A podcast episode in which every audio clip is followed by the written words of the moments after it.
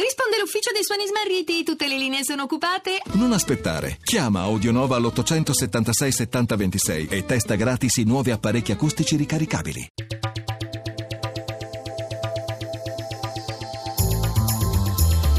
GR1 Economia. Buon pomeriggio, ben trovati da Luigi Massi sul finale di seduta. Le borse europee riducono i guadagni. Maria Giovanna Lorena dalla redazione di Milano, a te. Borse europee che comunque chiudono la settimana in rialzo, anche Piazza Affari nonostante un indebolimento di metà seduta, eh, di metà pomeriggio, anzi eh, Francoforte chiude a più 0,48, Londra più 0,60, Parigi più 0,89 e a Milano l'indice principale termina più 0,45%, questo però non evita un bilancio eh, della settimana negativo, in 5 sedute da lunedì Piazza Affari perde lo 0,86%. Titoli di Stato, il rendimento del nostro decennale si porta all'1,99%, lo spread chiude chiude a 171 punti base. Eh, sui mercati valutari l'euro si riporta vicino a 4,12 con il dollaro, termina la settimana a 1,11,90. Negativa per il momento New York, l'indice Dow Jones cede lo 0,10%, il Nasdaq lo 0,32%, dunque titoli tecnologici ancora una volta deboli, bene però Amazon sale del 3%, il colosso dell'e-commerce ha acquisito la catena di supermercati di alta gamma Whole Foods che a sua volta vola in borsa con un più 27 27%, un'operazione da quasi 14 miliardi di dollari. Linea Roma. Grazie Lorena, siamo ora all'ospite che è stato in diretta con noi questa settimana, Marcello Messori, direttore della Scuola di Economia Europea della LUIS di Roma. Ben trovato professore. Buonasera. Dunque l'FMI torna a parlare di crescita della zona euro, una ripresa che si rafforza, dicono gli analisti di Washington che pochi giorni fa avevano rivisto al rialzo proprio la crescita italiana all'1,3% e che mantengono però ferme due raccomandazioni, professore, ormai classiche direi al nostro Paese, ridurre il debito pubblico e procedere con le riforme. Questo, l'analisi del Fondo Monetario Internazionale mi sembra molto appropriata, come abbiamo già avuto modo di sottolineare nei giorni scorsi, dopo la lunga recessione del 2011 fino al primo trimestre del 2013 l'area dell'euro ha iniziato a crescere e questa crescita si è consolidata per quasi tutti i paesi a partire dal 2014. L'Italia ha un tasso di crescita più fragile che si sta però eh, rafforzando affinché questo rafforzamento non sia di breve periodo bisogna porre mano alle fragilità economiche del nostro Paese e queste fragilità economiche sono appunto eh, l'alto debito pubblico rispetto al PIL, eh, una carenza di investimenti, soprattutto di investimenti pubblici che facciano da volano nel medio-lungo periodo per quelli privati e una conseguente bassa dinamica della produttività che va corretta. Se noi non porremo mano a queste fragilità rischiamo di eh, eh continuare ad essere o essere ancora di più una palla al piede anziché un elemento di sostegno e di propulsione per la crescita dell'euroarea.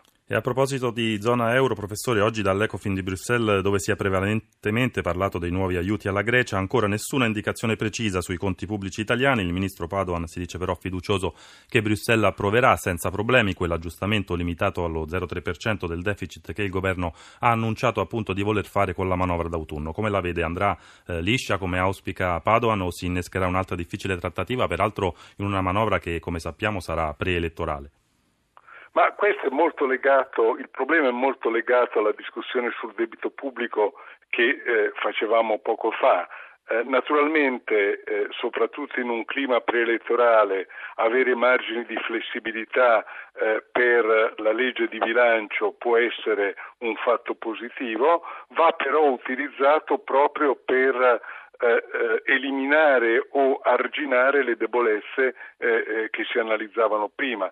Se viceversa questa flessibilità venisse utilizzata per fini elettorali di breve termine, beh, eh, l'Italia perderebbe un'occasione per consolidare la propria crescita. Quindi eh, se l'euroarea, le istituzioni europee ci daranno margini di flessibilità, questi margini andranno utilizzati proprio per consolidare una crescita di lungo periodo e per fare questo naturalmente il debito pubblico e la sua dinamica dovranno comunque essere messi sotto controllo.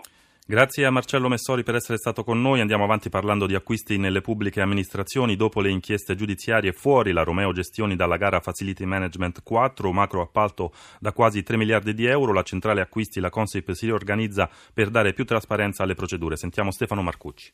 Addio ai maxilotti nelle gare d'appalto. Da oggi in poi la Consip cambia modello e sceglie di suddividere i bandi per le forniture alla pubblica amministrazione in lotti più piccoli, in modo da consentire a un maggior numero di aziende di partecipare. Ci saranno nuovi criteri con l'obiettivo di includere le piccole e medie imprese. Il piano di riorganizzazione della centrale degli acquisti dello Stato, secondo quanto riferisce l'ANSA, passa inoltre per una maggiore trasparenza nelle procedure che potranno essere seguite passo passo sul sito più o meno come si segue la consegna di un pacco su Amazon. Dopo le vicende giudiziarie che hanno riguardato il mega appalto da 2,7 miliardi Facility Management 4 al centro di un'inchiesta della Procura di Roma, la Consip decide poi di escludere la Romeo Gestioni che risultava in testa per tre lotti. Stop anche alla partecipazione delle società CSN, Manutencop FM alle gare per i servizi di pulizia. L'accusa è di aver fatto cartello e la decisione poggia su una delibera ANAC. Infine da notare che nel 2016 la Consip ha visto crescere dell'11% le proprie intermediazioni negli acquisti della pubblica amministrazione, passando da 7,3 miliardi nel 2015 agli 8,1 miliardi del 2016.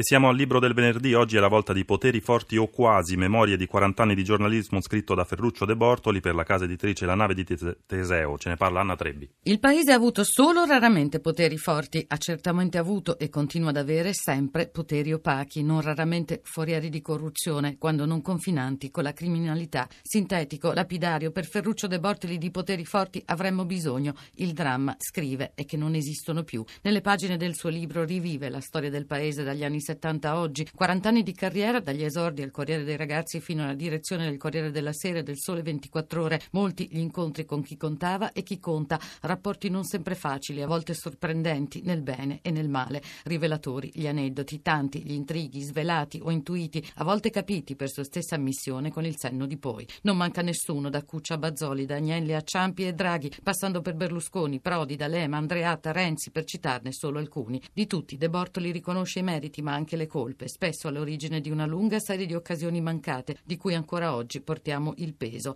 Un caso su tutti, per non entrare nelle polemiche, all'Italia. Vero potere forte resta solo la magistratura, di cui per De Bortoli occorre continuare a difendere l'indipendenza, anche se riconosce ha scoperchiato il malaffare senza debellarlo. Hanno perso potere invece i giornali, oggi piegati dal web, che De Bortoli descrive come un'immensa piazza di libertà, che però crea un esercito di sudditi digitali che vaga in un magma di umori e sentimenti non si salva del tutto nemmeno lui, l'autore, incapace, ammette, di combattere con maggiore decisione l'insopportabile autoreferenzialità e il cinismo autocompiaciuto tipico della categoria, ma che sinceramente poi confessa sono stato molto fortunato. Cristina Pini per l'assistenza al programma, Mauro Zaninotto per la parte tecnica, da Luigi Massi buon proseguimento d'ascolto su RAI Radio 1.